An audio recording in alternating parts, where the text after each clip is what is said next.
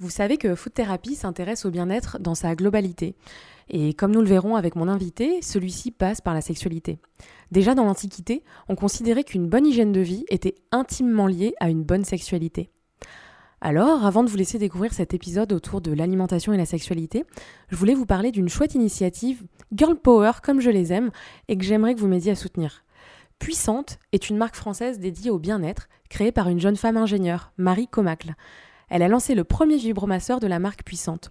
Coco, c'est son petit nom, a la particularité d'aspirer le clitoris et de se plier pour la pénétration. Ou alors, comme moi, vous le pliez pour qu'il rentre dans votre sac à main. Coco est actuellement en précommande sur Ulule et pour chaque commande, 1 euro est reversé à l'association Les Orchidées Rouges luttant contre l'excision. Alors courez vous faire du bien sur ulule.com slash puissante. Merci de m'aider à soutenir un sujet important et une jeune entrepreneur. Détabouisons la masturbation féminine en se découvrant, en s'acceptant, en se sentant puissante pour être bien dans son corps et dans sa tête. Maintenant que les préliminaires sont passés, je vous laisse à l'écoute de cet épisode passionnant et pimenté.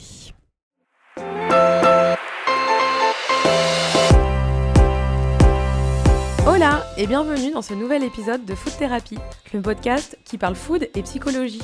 Je suis Marion Nico, créatrice de contenu, marketing stratégiste dans la gastronomie, mais aussi foodie et psychologue de comptoir. Je partage ici mes analyses et explorations quant au lien entre nos émotions, notre état d'esprit, nos souvenirs et l'alimentation. Je me souviens de la première fois que j'ai eu, j'en suis sûre, un orgasme culinaire. J'étais en Erasmus en Andalousie, il était 6h du matin, retour de soirée, mon colocataire italien m'avait préparé un plat de pâte au saumon. Il y avait eu la faim d'abord, entretenue par des heures de danse et d'alcool, soyons honnêtes. Puis ce moment de teasing, ces préliminaires avec les odeurs de cuisson, les crépitements et les vapeurs chaudes, et cette attente interminable. La séduction, avec l'histoire familiale du plat raconté par Luca, apportant ainsi une dimension sentimentale à l'objet de notre désir. Et puis la délivrance, enfin, lorsque j'ai pu goûter ces tagliatelles, et ce plaisir intense ressenti lors de la dégustation. Et là, on ne sait plus si je parle d'un repas ou de sexe. Eh bien moi aussi à ce moment-là, figurez-vous que je me souviens avoir senti une confusion. Et pour cause, nous étions en 2008, Instagram n'existait pas encore, mais j'ai su ce soir-là ce que voulait dire le terme food porn. Car, l'avez-vous peut-être remarqué, la nourriture a sa dose d'érotisme. Texture, odeur, goût, l'ouïe. En fait, tous nos sens sont sollicités lorsque nous mangeons. Il n'est pas rare d'avoir recours à la nourriture dans l'intimité d'un couple. Et puis, il y a ces aliments dits aphrodisiaques, ou encore ceux qui symbolisent les parties intimes. Si je vous dis pêche et aubergine, vous pensez à quoi? Alors finalement, est-ce que l'alimentation et le sexe, bah, ce serait pas un peu la même chose? Est-ce qu'ils ne déclencheraient pas des émotions et des sensations similaires? On peut manger pour se nourrir, on peut aussi coucher sans désir, mais sans plaisir, quelle saveur à la nourriture? Quel goût a le sexe? Je suis tombée sur la citation suivante qui m'a interpellée. L'érotisme est à la sexualité ce que la gastronomie est à la nourriture, un supplément d'âme, une valeur intellectuelle et spirituelle ajoutée au strict nécessaire. Je ne vous fais pas mijoter plus longtemps. Oui, dans cet épisode, nous parlerons alimentation et sexualité. Vaste sujet, ô combien intéressant. J'avais besoin de m'entourer d'une personnalité à la hauteur de ce sujet passionnant, je reçois aujourd'hui le docteur Jacques Weinberg, docteur en médecine, sexologue, psychothérapeute, criminologue, cofondateur de la Société française de sexologie. Bonjour docteur, merci d'avoir accepté mon invitation. Bonjour. Comment allez-vous? Écoutez, merveilleusement bien, avec un sujet pareil, c'est tout à fait excellent. Oui, oui, très bien. On a de quoi s'occuper. Alors, vous êtes fondateur de la sexologie, vous êtes président de l'Institut de sexologie en France, c'est une discipline importante dans votre métier, dans votre riche et long parcours, et peut-être plus largement dans votre vie. Euh, comment est né votre intérêt pour le sujet? Écoutez, c'est une histoire finalement de jeunesse, c'est-à-dire qu'au fond, sans trop connaître les aboutissements de, ma curiosité universitaire, je pense que vers 16-17 ans, euh, je savais déjà que l'orientation allait se faire vers les problèmes, ou en tout cas le secteur de la recherche en psychologie, déjà humaine. Et puis très rapidement, je me suis intéressé à ce domaine-là en souhaitant faire des études euh, adaptées aussi à un sujet aussi complexe. Donc je me suis euh, au fond, bon, orienté vers des études en sciences, en lettres, en droit, en médecine. on dit toujours qu'on est docteur parce qu'on l'est jusqu'à la fin de ses jours, mais en fait, je suis également juriste et scientifique. On va rentrer tout de suite dans le, dans le vif du sujet, celui qui nous intéresse. Au cours de vos différentes recherches, vos consultations, euh, les travaux que vous avez pu euh, mener à bien, quel lien vous avez pu noter entre l'alimentation et la sexualité? Alors, ce lien euh, n'est pas simplement lié à la recherche clinique, il est lié tout simplement à une réflexion même beaucoup plus complexe. la nourriture et le sexe sont vraiment les, les deux fondations de, l'être humain et de tout être vivant. Donc, ce qui est intéressant et ce qui apparaît rapidement d'ailleurs à, tout le monde, c'est que nous ne mangeons pas et nous n'avons pas des comportements instinctifs comme les bêtes.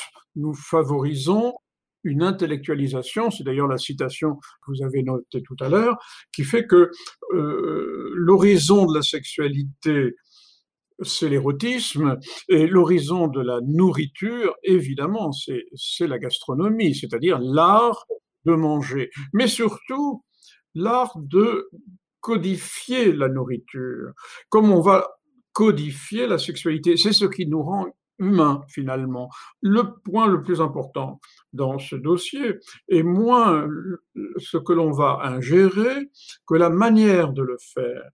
La nourriture est une communication.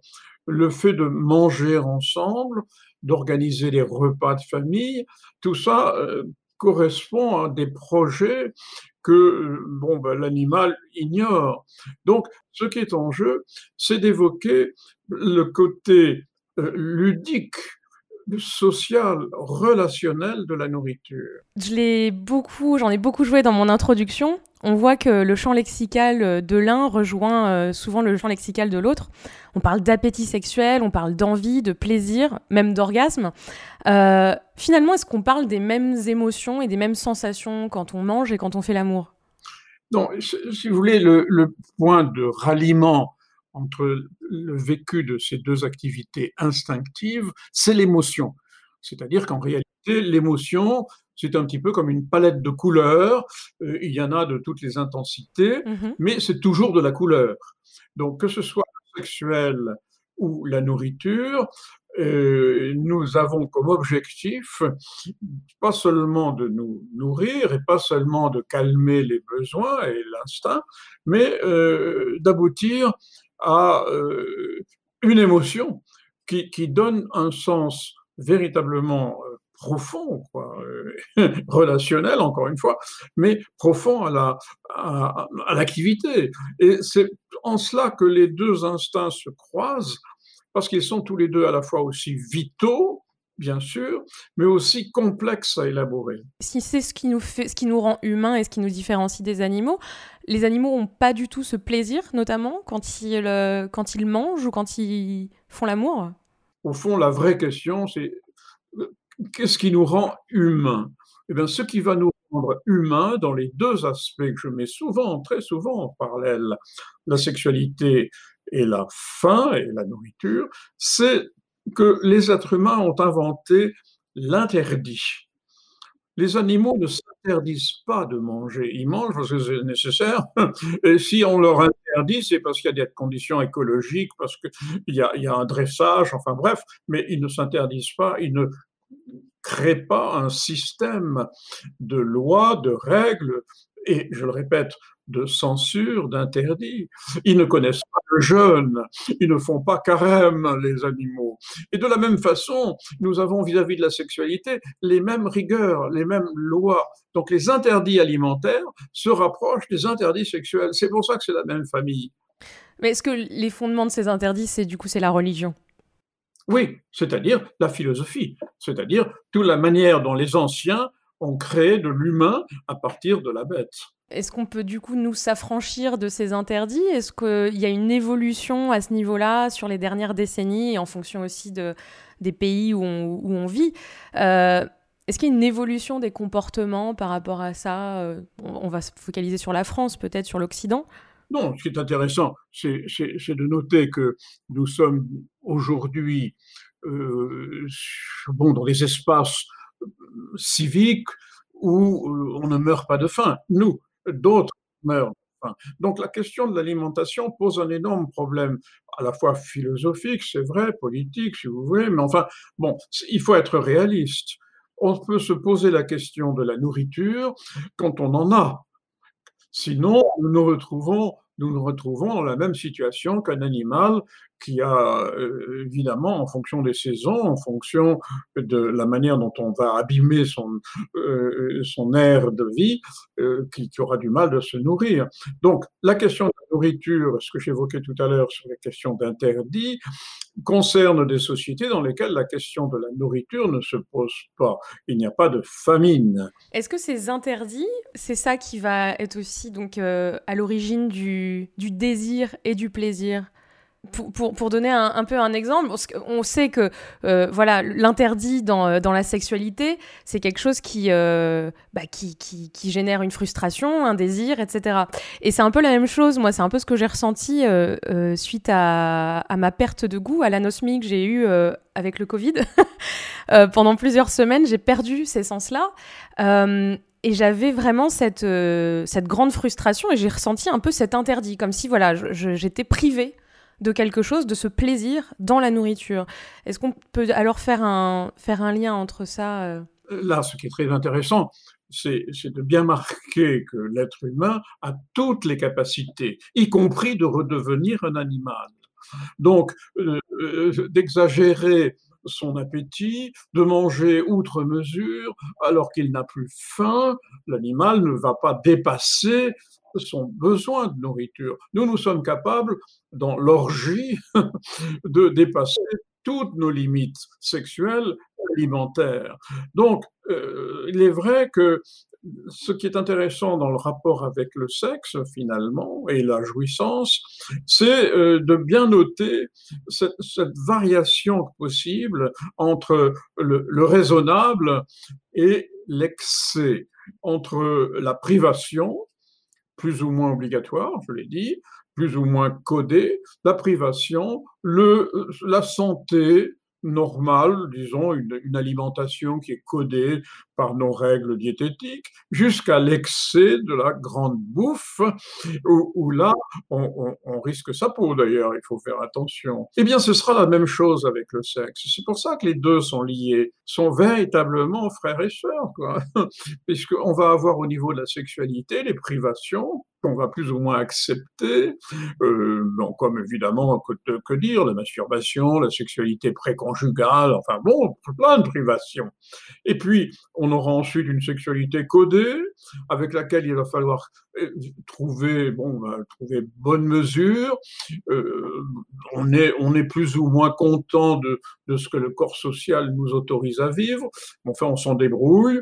Et puis ensuite, on a évidemment des comportements totalement excessifs qui sont liés à, des psychologies euh, tout à fait ordinaires finalement. Vous voyez, les deux sont très liés. Donc ça, c'est déjà au niveau des comportements. Comprenons à ce stade de notre échange que là, nous parlons des comportements qui sont très très proches. Et ils sont très proches parce qu'on en oublie le lien autour des prohibitions, des interdits. Et quand, on met en parallèle les interdits alimentaires, dont personne ne va douter de l'existence, et les interdits sexuels, on se rend compte que les anciens ont compris qu'il fallait là jouer la carte de l'humain, de la discipline, pour éviter d'être un singe, ce que nous sommes à 99%. Alors, ça c'est le premier aspect. Et le second aspect de ce dossier, qui est celui des aliments eux-mêmes. Comment l'aliment peut agir sur la sexualité. C'est-à-dire, est-ce qu'il existe vraiment, on, connaît euh, euh, bah, ces, mythes et légendes, ces idées reçues autour de l'alimentation aphrodisiaque. Euh, voilà, on nous dit qu'il faut manger des huîtres pour réveiller sa libido, du gingembre. Est-ce que vraiment l'aliment, il a un rôle à jouer dans, dans, notre, dans notre sexualité? Pour agir sur la sexualité et sur la libido, il faut agir sur le cerveau. Pour agir sur le cerveau dans les zones en question, il faut vraiment avoir accès à des drogues très puissantes qui existent. On a des champignons hallucinogènes, on a des drogues qu'on connaît dans les pays tropicaux. Et c'est là le premier, premier élément un peu troublant. On se rend compte que dans les pays euh, tempérés, comme le nôtre, euh, on ne trouvera pas, on ne trouvera pas de plantes qui soient capables euh, dans la tradition, ne serait-ce que dans les traditions, euh, capables de nous intéresser sur le plan de l'érotisme, voire même sur le plan de la contraception, de la facilitation des grossesses, sur le côté vraiment sexuel, c'est-à-dire de la procréation. Non, on, on, ne trouvera pas ça ici. On va le trouver dans les pays où il fait très très chaud, semble-t-il, ou en tout cas, on a euh, la notion que euh, bon, l'écosystème euh, équatorial est préférable à l'écosystème de la région parisienne pour, trouver des, des, plantes hallucinogènes ou motivant, motivant un tout petit peu la libido. Mais l'homme s'est aussi intéressé aux modifications de la conscience à travers euh, des produits qu'il a identifiés. Et en particulier, les produits les plus courants sont liés aux champignons mortels et, et aux champignons hallucinogènes. Puis ensuite, la Chine arrivant sur le marché a fabriqué les drogues qui vont modifier, encore une fois, le cerveau, modifier le fonctionnement cérébral. Et là, en effet, mais on est dans un autre monde, on est dans l'usage, l'addiction chimique, n'est-ce pas, qui peut avoir une, un effet, comme l'alcool d'ailleurs, à moindre mesure, euh, un effet sur, sur le, le, bon, le laisser aller pas forcément sur l'excitation, mais ça va lever précisément ces produits quand ils sont utilisés avant qu'il soit trop tard, euh, c'est-à-dire qu'on en meurt. Euh, ils peuvent, ils lèvent les tabous, ils lèvent les frontières qu'on a évoquées tout à l'heure, qui sont les frontières d'un bon usage de la sexualité. Ce n'est pas euh, le gingembre et ce n'est pas non plus les huîtres, bien qu'on aime ça aussi, parce que ça ne peut pas agir, vous voyez, c'est trop faible.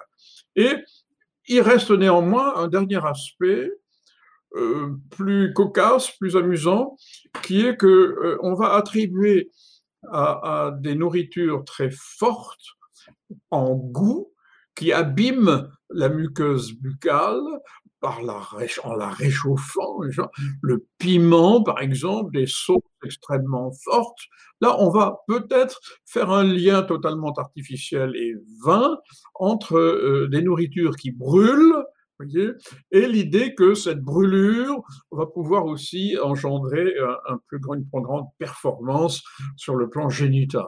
Ce n'est évidemment que psychologique, tout cela, mais c'est très amusant. Ça fait partie d'un folklore auquel on doit croire néanmoins.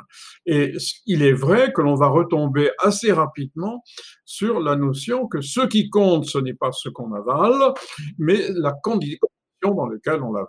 Pour rester sur, euh, sur euh, l'aliment et donc euh, sa symbolique, donc si j'en crois ce que vous dites, finalement, les huîtres, le gingembre, euh, le chocolat, à part éventuellement euh, nous donner un petit coup de sérotonine, euh, ça va pas créer grand chose et ça va pas vraiment jouer sur notre libido, quoi.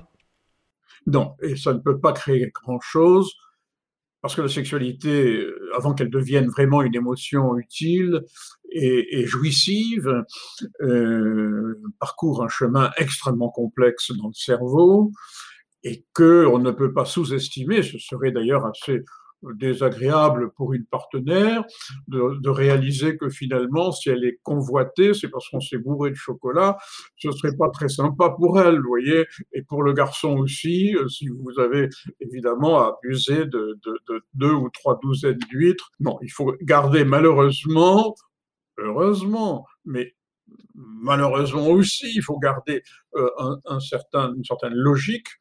Euh, la fonction érotique est très complexe et ce qui est en jeu, c'est le désir, c'est-à-dire qu'à la fois la pulsion, qui pourrait être un peu améliorée dans des conditions très favorables.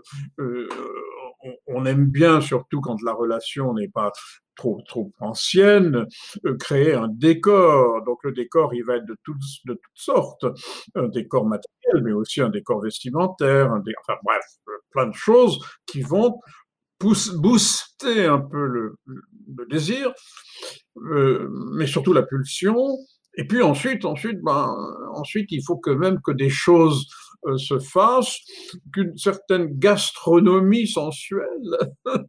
ce qui me dérange dans ce fantasme de l'aphrodisiaque, c'est que ce serait à l'état vraiment trop brutal qu'un aliment puisse déclencher une excitation. Euh, non, il faut compter avec l'intelligence, il faut compter avec l'affectif, il faut compter avec la créativité qui est en jeu dans le choix des partenaires et dans les jeux érogènes que l'on va partager. Ce qui est utile dans l'alimentation, c'est peut-être de réaliser combien notre société n'a pas su, ne sait pas s'en servir. On oublie totalement que nous pourrions ajouter dans une relation érogène une séquence alimentaire. Or, quand on fait l'amour, on est tellement préoccupé par la gravité du geste en question que l'on oublie de s'installer tranquillement au bord du lit avec des pâtisseries, avec des bonbons, avec un petit verre de gin. Ça n'est l'affaire que des, que des amants excellents, vous voyez, et peut-être pas très longtemps. C'est dommage. Parce que finalement, cette sexualité qui va devenir conjugale, qui va devenir stéréotypée, elle est de plus en plus appauvrie des, gestes d'amour que l'on finit par, on finit par en faire l'économie. On a compris qu'il y a un certain nombre de gestes qui vont être tellement vite rappelés à, bon, à, la, à la routine qu'on finit par ne plus les, les, convier euh, au programme. Et puis, on, finit par résoudre le, la question du besoin avec des petits moyens. Les petits moyens, c'est les organes dits sexuels. voyez, on, on se limite à l'exercice génital euh, pour apaiser la, pulsion. Mais c'est l'équivalent pour moi de McDo avec la gastronomie de, de 4 étoiles, quoi, voyez Oui, c'est ça, c'est le fast-food et le fast-sexe, quoi. Exactement. Donc là, ce qu'il faudrait vraiment imaginer le, le, but peut-être d'une rencontre comme aujourd'hui, est-ce qu'on pourrait inspirer à, vos auditeurs? Donc en effet, euh, c'est de, penser à la mise en scène. voilà, la mise en scène et à l'intérieur de cette mise en scène, une petite séquence amusante qui fait Là, peut-être pas des huit, c'est trop compliqué, on va en foutre partout. Mais on doit trouver quelque chose soit qui soit qui soit tout d'un coup, non pas une rupture dans, le rituel, mais au contraire, quelque chose qui vient l'enrichir. Voyez Et euh, bon, à ce moment-là, la règle vaut pour le sucre. C'est-à-dire que là, on a un aphrodisiaque, mais qui est avec des guillemets. Voyez, le fait d'avoir une petite sucrerie dans un rituel érotique, c'est déjà du grand art. Pourquoi le sucre? Parce que c'est ça, c'est cette fameuse drogue euh, finalement qui est plus addictive que la cocaïne? Ça, c'est un réel euh, non? Pourquoi le sucre? Parce que d'abord le sucre rappelle l'enfance. Le sucre est très utilisé de manière très esthétique par la pâtisserie, par le bonbon. Et puis, euh, bon, il, il, est inutile à l'alimentation d'accessoires, il, est au fond une, espèce de récompense, voyez. Et, c'est ça qui est amusant. Bon, mais on, ne va pas non plus euh, devenir diabétique, hein, mais enfin, euh, ce, qui est, utile, c'est le geste. Bon, évidemment, euh, on ne va pas offrir, on va pas ouvrir un bocal de cornichons, vous voyez, ça va pas aller. Ouais, il faut, faut qu'il y ait une certaine sensualité dans l'aliment choisi. Quoi. Mais c'est peut-être pour ça que, que, moi, quand je pense aux au jeux, au jeu sexuels dans, dans l'intimité d'un couple, euh, il y a toujours cette idée de la, de la chantilly, par exemple. Oui. Il y a, ce, il y a cette, onctuosité, et peut-être que, je ne sais pas, peut-être que c'est aussi quelque chose qui nous rappelle le sperme, je ne sais pas. Il y a certainement, euh, certainement un lien qui doit être fait entre les deux. Et, mais, et puis, il y a ce côté très sucré, et puis c'est très voluptueux, finalement, comme, euh, comme, euh, comme aliment. Quoi. Oui, alors là, c'est-à-dire la chantilly badigeonnée sur le sexe, alors, c'est ça Oui, ou sur le corps, hein, euh, pas forcément tout de suite sur la partie génitale. Hein. Bien sûr, oui, oui, oui, oui. Donc là, mais là, on est en plein dans des jeux exceptionnels, vous voyez encore. Quels sont les couples qui ont l'intelligence, l'imagination, la complicité d'ajouter à leur rituel purement tactile euh, bon, une partie gustative, olfactive, olfactive. Vous l'avez évoqué tout au début. Voyons, c'est très important. Euh, L'odeur doit être aussi une odeur qui est travaillée pendant le rapport et pas simplement avant. Et elle peut être travaillée avec précisément de la bon, ben, badigeonnage de chocolat, peut-être, par exemple, hein, ou, ou de crème. Mais le but n'est pas de compliquer trop les choses, il est d'avoir l'idée. Oui, l'idée, c'est pas d'avoir à faire la vaisselle entre, euh, entre les préliminaires et le plat principal. Quoi. Surtout si vous êtes dans, dans, dans une Rolls, ça va, ça va attacher les, les, sièges en cuir, ça va pas du tout, cette affaire. Non. Euh, non. Tout le monde a une Rolls ici. non, non, c'est pas possible. Donc, ce, ce qu'il faut, c'est qu'il y ait une autre compréhension de, de l'érotisme, une compréhension plus riche, et enrichi avec, euh, avec peu de choses, qu'il y ait tout simplement un entracte.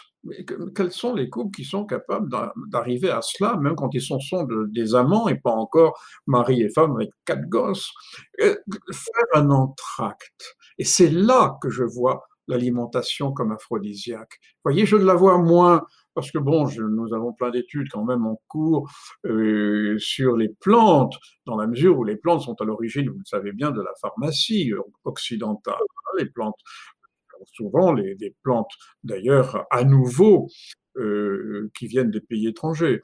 Non, je ne parle pas de cette bagarre autour des plantes qui auraient un effet, un effet incitateur de l'érotisme. Non, plus simple encore un entracte gustatif.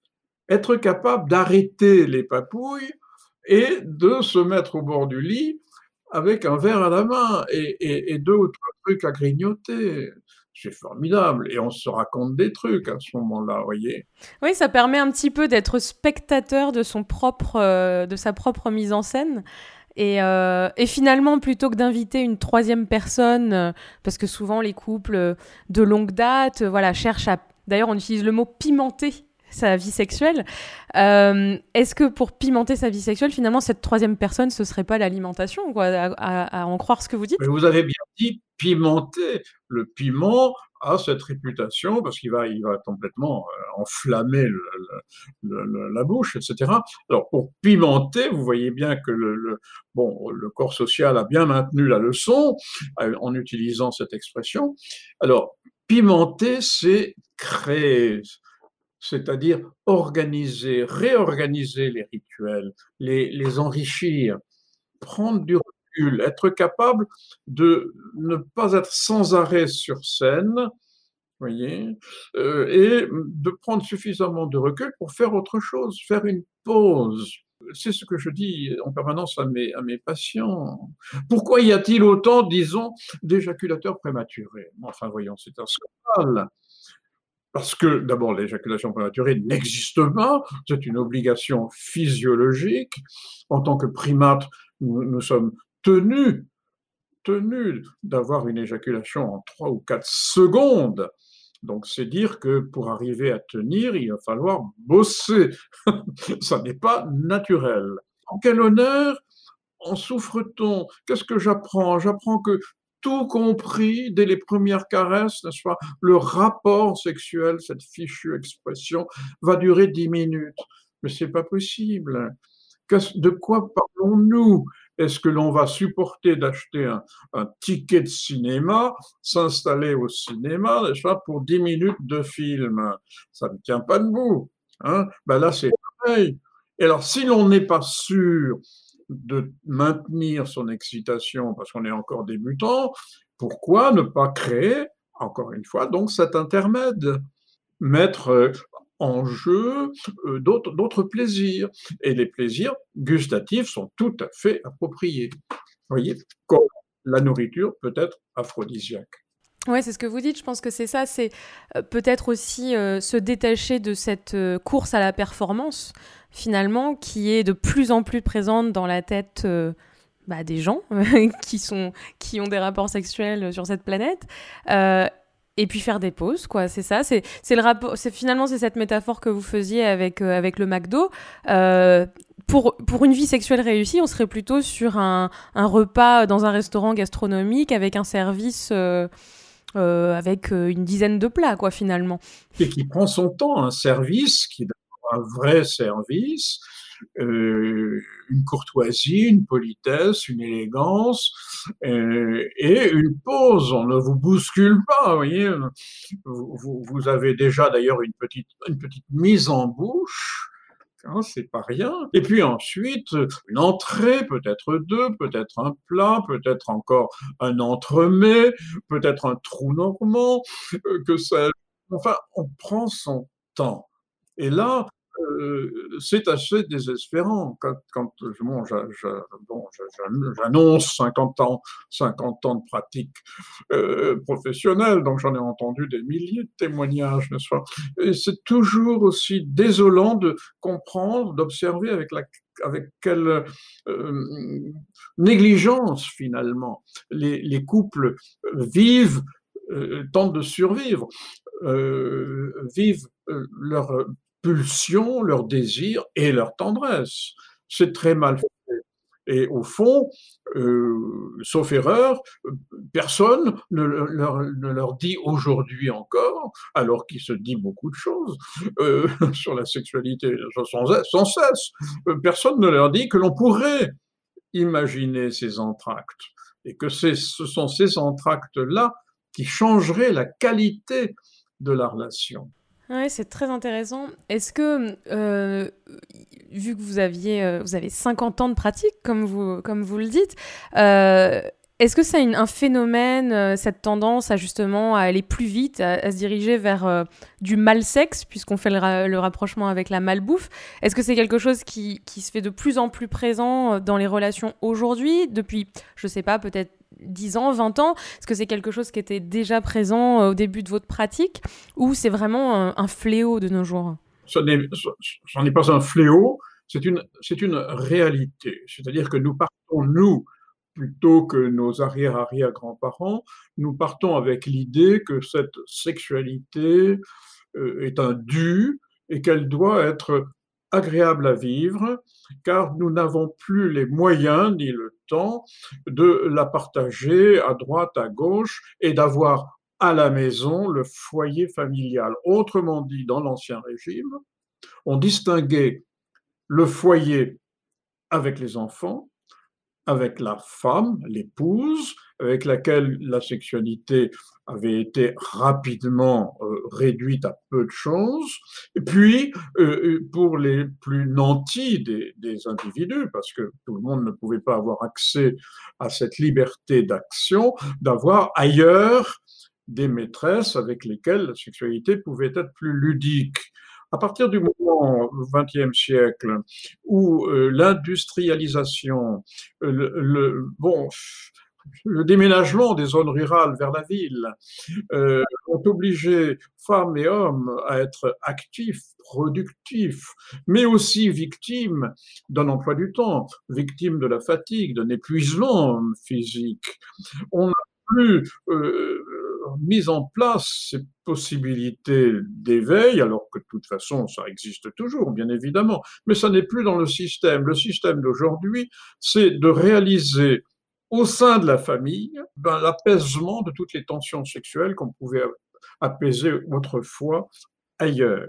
Or, on ne peut pas espérer maintenir tout au long d'une existence de couple unie, euh, familiale, on ne peut pas espérer maintenir un niveau de pratique sexuelle très élaboré, comme vous venez de, de le décrire, parce que euh, le temps manque et on est contraint euh, d'accéder le plus vite possible au succès, un succès minimum qui est au fond l'apaisement de la tension. Alors, la performance, c'est finalement une course de vitesse et qu'il faut être dans les premiers, effectivement. Il faut qu'il n'y ait pas de doute sur nos possibilités euh, en tant qu'homme à avoir une érection, une possibilité pour les filles à être capables de jouir, et tout cela dans des délais qui ne dépassent pas généralement la demi-heure. Bon, et après coup, on passe à autre chose parce que le lendemain matin, on se lève à 6 heures. Vous voyez, donc la, vie s'est durcie considérablement depuis une cinquantaine d'années, depuis l'après-guerre finalement, à partir du moment où euh, les conditions matérielles et les conditions de domicile aussi ont réduit l'espace et la liberté des individus. Alors qu'au fond, euh, les, les, les, femmes s'en tirent mieux aujourd'hui au niveau de leur identité dans nos sociétés, mais en même temps, elles le paient très cher parce qu'il faut quand même arriver à être compétitive. Enfin, vous voyez, tout ce mélange, c'est un sujet assez délicat parce que les contraires se croisent.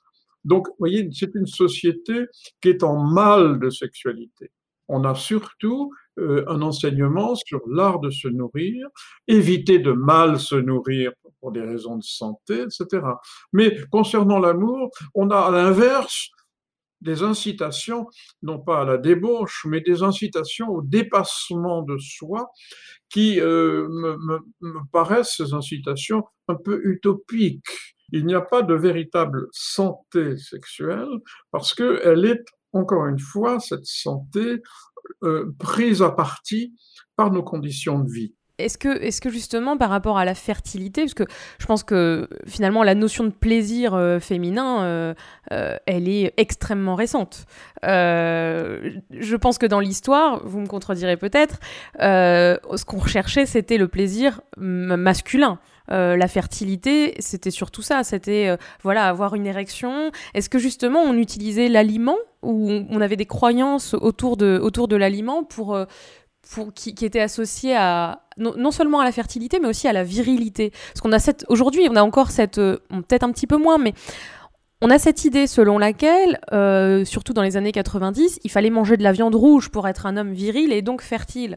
Euh, et aujourd'hui, justement, euh, à l'heure où on parle de plus en plus de végétarisme et de véganisme, on associe un peu les hommes végétariens ou véganes entre guillemets, à des femmelettes, c'est-à-dire des personnes qui auraient perdu toute virilité.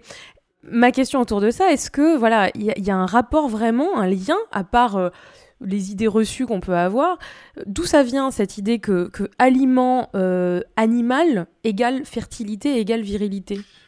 Oui, ce n'est pas tout à fait la même chose. Virilité, c'est très important, je vais y revenir. Euh, la fertilité n'était pas connue de manière aussi précise qu'elle l'est depuis le XVIIIe siècle. Donc les hommes préhistoriques, les hommes qui, ont débuté notre histoire écrite, euh, n'en avaient pas une idée aussi, aussi précise. Par contre, ce qu'ils réalisaient, c'est que tout de même, euh, parce que tout simplement l'observation des animaux leur avait donné le, chemin, euh, l'exemple, euh, le coït débouchait sur une grossesse. Bon, ça, évidemment, on ne peut pas le nier. Donc, que pour qui dit coït dit érection. Si bien que le culte qu'on a appelé rapidement phallique euh, est devenu extrêmement important pour les sociétés qui étaient menacées au niveau démographique. Là aussi, voyons, ces questions sont passionnantes, elles nous entraînent loin, mais c'est ça qui est vrai que, au fond, nous avons oublié que nos ancêtres craignaient pour leur survie, car les femmes n'atteignaient pas, il y, a, il y a 15 ou 20 000 ans, n'atteignaient pas toutes 40 ans, et qu'il y en avait sans doute une sur deux qui mourait en couche, et il n'y avait qu'un bébé sur cinq qui survivait, etc. Donc, si vous voulez, la fertilité, là, avait un sens que vous associez très justement à la virilité. Or, cette notion de virilité, elle est liée au physique, euh, bon, euh, à la musculature masculine, euh, surtout à l'époque. Je pense qu'il ne pouvait pas y avoir de femmelettes qui atteignent quand même l'âge adulte, parce que, pour reprendre notre expression, parce que la chasse au mammouth n'était pas ouverte à tout le monde. Donc elle est là. Et la viande rouge, elle est là. Voilà, je l'associe euh, au comportement du chasseur, voyez. Et il y a quelque chose qui, qui est lié qu'on le veuille ou non, à notre histoire et à notre préhistoire.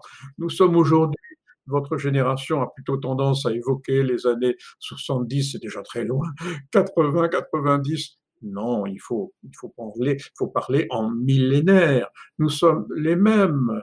Voyez, nous n'avons pas beaucoup, beaucoup évolué. Ce sont les conditions de vie qui ont évolué. Surtout, un élément tout à fait nouveau quand même, c'est la démographie mondiale. 7 hein, milliards d'individus, ça, pèse. Et dans ces milliards d'individus, il y a évidemment des niches particulière, dont la nôtre, qui est tout à fait privilégiée au niveau de sa, son espérance de vie euh, et, et, de ses comportements. Mais tout a un prix, c'est-à-dire que cette espérance de vie, elle, est, aussi liée à des obligations qui font que bon, ben, on s'adapte, on arrive toujours à être heureux, surtout si on est encore en bonne santé, et on, se dépatouille pour, pour être amoureux, pour, pour être efficace. Et puis, on, essaie surtout de faire le tri dans toutes les promesses qui peuvent nous être proposées de, pour devenir un surhomme ou, ou, une femme totalement accomplie.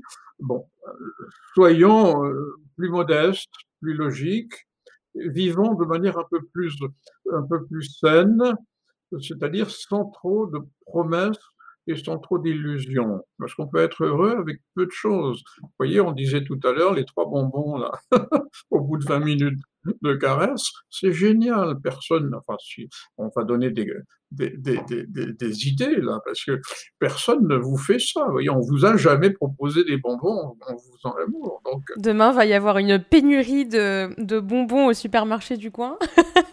mais oui, mais c'est ça qui est génial. C'est ça qui est génial. Mais est-ce que justement, euh, vous parlez de, voilà, de, de, prendre les choses finalement euh, avec, euh, avec lenteur euh, et, de, et de faire le tri est-ce que c'est pas euh, cette société de consommation dans laquelle on est où aujourd'hui on a, euh, bah, on a déjà d'un point de vue alimentaire, on a trop de choix. On sait plus quoi acheter, on sait plus quoi manger. Il y a euh, énormément d'offres, que ce soit de fast-food ou même de, en restauration. voilà, avec la mondialisation, on a énormément de choix. Et finalement, avec le sexe, c'est pareil, parce que aujourd'hui, on a des applications. Donc en fait, si on veut finalement coucher avec quelqu'un, il suffit de se connecter sur une appli, euh, d'aller vers la, vers la gauche ou vers la droite, et puis demain ou dans deux heures, on peut coucher avec quelqu'un. Euh, donc même un couple qui a euh, des relations sexuelles, euh, qui a eu aussi une relation sentimentale, hein, je parle pas que du sexe, est-ce que finalement il n'y a pas aussi cette idée que bah oh ça marche pas, ou il y a une fois où ça, ça a un peu capoté, sans jeu de mots, ah ben passons à autre chose. Et pareil avec le restaurant, j'ai pas aimé ce restaurant. Le chef aujourd'hui euh, m'a fait un plat, euh, c'était pas comme d'habitude, je n'y retournerai pas. Est-ce que c'est pas un peu la même chose aujourd'hui avec les relations euh, amoureuses et sexuelles? Vous avez totalement raison. On vit dans une société où les caprices du consommateur sont, sont légion, quoi, sont maîtres d'œuvre. On est capricieux. Euh, mais je crois quand même être euh, sensible à des informations qui circulent. De, oui, alors là, là, c'est, on va dire comme vous, depuis quelques années, parce que ça c'est quand même assez récent, de euh, personnes qui désertent la ville, qui déserte les nourritures préfabriquées, qui, même si c'est une minorité, euh, se retrouve volontiers à la campagne, se retrouve volontiers dans des magasins bio, etc. Il y a un courant de euh, résistance qui n'est pas simplement politique, qui est que comme vous le faites à l'instant, pas, des personnes de votre génération euh, réalisent qu'il y a de fausses routes et que l'on peut être heureux euh, en récusant ces promesses. Euh, c'est un peu la même chose. Et dans le domaine qui est, donc le mien, j'insiste sur la prise de conscience des couples en difficulté, sur le fait que tout le monde est en difficulté avec cette histoire. Ça n'est pas simple d'être heureux. Et ce n'est pas simple de mettre ensemble deux projets qui, très longtemps dans notre histoire, ont été séparés, c'est-à-dire la relation purement érotique et purement amoureuse de la fondation d'une famille. Et aujourd'hui, qui, vraiment qui pèse sur les histoires d'amour, c'est qu'elles vont devoir aussi assumer des responsabilités parentales. Et cela, donc, n'est pas simple. Et donc, caprice ou pas, mon Dieu, là, ça va dépendre aussi de, des capacités des gens à, à, respecter leurs devoirs. Vous voyez, on est quand même un peu coincé par cette affaire. Mais en tout cas, le sujet est formidable, parce que vous voyez combien on parle de l'un à l'autre, Hein, entre la, bonne conduite sexuelle puis la bonne conduite alimentaire, c'est exactement le même univers. Oui, oui, c'est vrai que j'avais jamais pensé à ce point-là. Et finalement, c'est vrai que j'ai l'impression qu'on évoque exactement le même sujet, alors que finalement, ce sont deux sujets, mais euh, ils se rejoignent tellement que, ouais, ils sont, ils sont de la même famille, vraiment. On va arriver aux, aux questions finales, même si euh, j'aurais bien continué encore très longtemps, parce que c'est vraiment passionnant, mais moi, j'ai appelé ce, podcast, cette émission, euh, Food Therapy. Bon, il y a un petit anglicisme, hein, mais euh, euh, qu'est-ce qui vous évoque ce nom à vous? Ah, mais écoutez, c'est exactement l'approche de mes, préoccupations. Pour moi, c'est du même ordre, c'est-à-dire que il y a à la fois des fausses conduites, il y a des faux, amis dans le domaine de la sexualité, des fausses idées, et, et, dans le domaine de la, de la nourriture aussi, et qu'il y ait thérapie, je, trouve que le mot est un, peu, est un peu fort, mais en tout cas accompagnement, conseil, enrichissement, bon sens, un sens critique concernant l'alimentation, tout cela doit être du même ordre que ce que nous utilisons, nous, en thérapie sexologique, c'est-à-dire l'accompagnement, le bon sens, exactement la, la même chose. On n'utilise pas, parce que c'est une question de principe dans mon enseignement, je n'aime pas trop le terme de thérapie, de thérapeute, parce qu'en fait, on accompagne des gens, on les aide à mieux vieillir, à mieux grandir. Et de la même façon, au fond, ce qui est en jeu, c'est de faire réfléchir aussi un adulte sur la manière dont il a été éduqué, car beaucoup de nos goûts d'adultes dépendent aussi de nos dégoûts de bébés et d'enfants. Donc, vous voyez, c'est une longue histoire. Mais n'est-ce pas la même histoire de la sexualité? Puisqu'on a pu avoir bébé et enfant, jeune enfant, des frayeurs, des attaques, des, des, souvenirs plus ou moins agréables, plus ou moins désagréables. Ou tout simplement un modèle parental. Et voilà. Eh bien, là, dans la, mm -hmm. dans la nourriture, c'est la même chose. Donc, food thérapie ne me dérange absolument pas. Au contraire, je trouve que c'est tout à fait lié à ce qu'on a partagé aujourd'hui.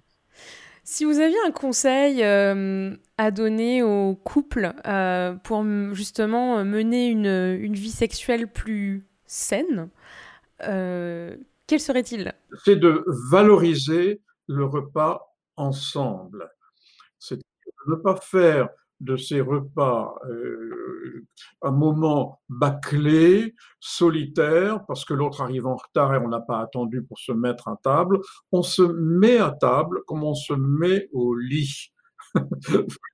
Il faut arriver ensemble à avoir ensemble un vrai moment d'échange. C'est ça le vrai conseil, car au fond, pour le lit ou pour la table, c'est la même chose. Il faut être au même rythme, il faut avoir les mêmes rituels, il faut se comprendre, et il faut avoir la même courtoisie.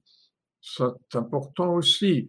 On ne peut pas aujourd'hui nier, comme vous l'avez très bien dit, le fait que la nourriture devient un, passe-temps, un passe-temps, mais aussi un, une obligation, disons, physiologique, voyez, sur laquelle on ne compte pas pour être plus élaboré dans, son comportement. Non, il faut que ce soit un vrai moment d'échange, équivalent au moment d'échange amoureux.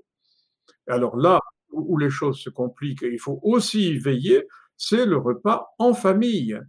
Il faut attendre, il faut s'organiser, il faut partager les tâches ménagères, et il faut donc que les mecs se mettent à la cuisine aussi. il faut pas simplement. Ah, il y en a de plus en plus quand même, il y en a de plus en plus, je trouve. Non, mais voyez, c'est ça, c'est le partage. Est-ce que du coup, la, la relation sexuelle commencerait dans l'assiette? Ben, La relation sexuelle, elle va commencer dès qu'on ouvre les yeux. Elle, elle n'est pas simplement liée à, à, à l'usage de ces fichus organes génitaux. C'est le quotidien, c'est dès qu'on se croise. Or, on se croise peu dans un couple, puisqu'on va travailler 7 heures par jour à l'extérieur, voire 8, voire plus encore. Donc, quand je pose la question clé la plus terrible à un couple en difficulté, combien d'heures passez-vous par semaine réellement en face à face, sans les enfants, à vous occuper de vous? Alors maintenant, arrêté, je ne dis plus par semaine. Maintenant, je leur demande par mois. Combien d'heures par mois passez-vous réellement en tête à tête? C'est tragique, ça c'est vraiment tragique. Et, ça les gêne énormément, j'hésite souvent à poser la question trop vite, parce que ça, va les gêner. Ils vont se rendre compte qu'au fond, ils ne font rien d'intéressant ensemble.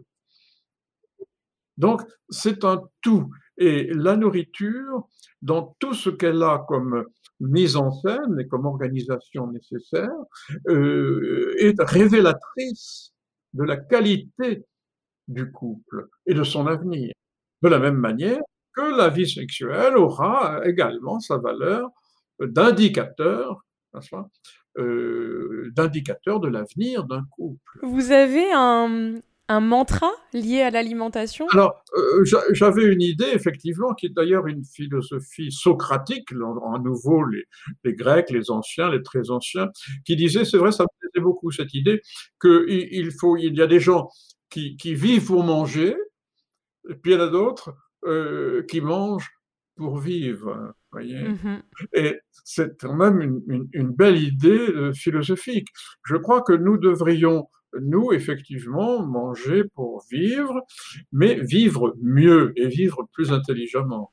Oui, mais manger pour vivre, est-ce que ça enlève pas justement cette notion de plaisir? À l'alimentation ah Non, parce que dans le vivre, c'est pour ça que j'insistais sur le fait que dans le vivre, il y a toutes les dimensions possibles, voyons. Vivre pour manger, ça me dérangeait un peu plus, parce que ça veut dire qu'on ne fait que ça. Vous voyez, c'est la grande bouffe. C'est Gargantua. On a tout de suite. Enfin, moi, j'ai tout de suite l'image de Gargantua quand on me dit ça. ah oui, voilà. C'est pour ça que c'est l'autre qui nous convient, hein, et, c'est les philosophes grecs qui nous l'enseignent. Ça, il faut, faut arriver à choisir son camp. Est-ce que vous avez un plat bien Enfin, non, c'est pas. Est-ce que vous avez tout le monde a un plat émotion Donc c'est votre plat réconfortant. Alors, moi, mon, oui, c'est vrai. Mon plat émotion me, rappelle ma mon, enfance à la campagne. C'est le hachis parmentier. Qu'est-ce que c'est bon? Des plats extrêmement simples qui sont issus de la tradition rurale, la plus pure, et, et surtout euh, dominicale. Hein, puisque là, on, a... C'est un plat de reste, hein C'était avec les restes de viande de la semaine. Voilà. Mmh ça, c'est mon, mon, plat euh, choisi. Euh, je, traverse Paris pour aller euh, retrouver dans un petit bistrot du 14e, là, une dame qui fait, qui fait son petit parmentier. Absolument. Ah oui? Ah bah, je veux bien l'adresse, moi. Le jour où ça pourra ouvrir avec plaisir, je, m'y rendrai. Et c'était euh, votre mère ou votre grand-mère ou qui, qui, vous faisait ce plat? Ah oui, oui, oui, une arrière-tante, oui, c'était vraiment... Une arrière-tante. Ah oui, oui, oui, à la campagne. je crois, comprenez bien le sens de, de, de, la nourriture et du jeu qui qui, se mm, trame autour de la table, de ces tables énormes. J'en ai des souvenirs fous parce que tout petit, vous avez une table infinie avec euh, une quinzaine de convives. Alors c'est ce que l'on retrouve dans les repas de chasse aussi. Vous voyez cette même ambiance conviviale, familiale, puis dans les grands repas festifs, de, des noces, par exemple, où là, on a le croisement entre nourriture et sexualité. Au fond, pour terminer sur une carte postale, c'est le repas de noces. C'est là où l'on va associer, associer les deux, quoi. Hein. c'est vrai que c'est le, le, dernier... Euh, le dernier repas, c'est la scène en fait. avant, avant d'aller, avant de passer à la casserole, si je puis dire. Mais ça, c'est encore une expression culinaire finalement associée au sexe. Hein, c'est, euh, Bon, bah du coup, on va, finir, on va finir cet épisode sur cette, euh, sur cette note humoristique. Euh, merci beaucoup, docteur, d'avoir partagé toute cette connaissance. je pense qu'on aurait pu encore discuter trois heures. Enfin, en tout cas, moi, j'aurais pu. merci beaucoup. C'était un épisode vraiment passionnant. Et merci à tous de nous avoir écoutés. Retrouvez dès à présent la recette réconfortante de mon invité ou la mienne sur mon site food-thérapie.com. Et si vous avez aimé cet épisode, soutenez ce podcast en vous y abonnant et en laissant votre avis sur votre plateforme d'écoute. Faute d'étoiles Michelin, celles-ci me feront chaud au cœur. N'hésitez pas à partager ce podcast avec vos amis, comme vous partageriez vos bonnes adresses.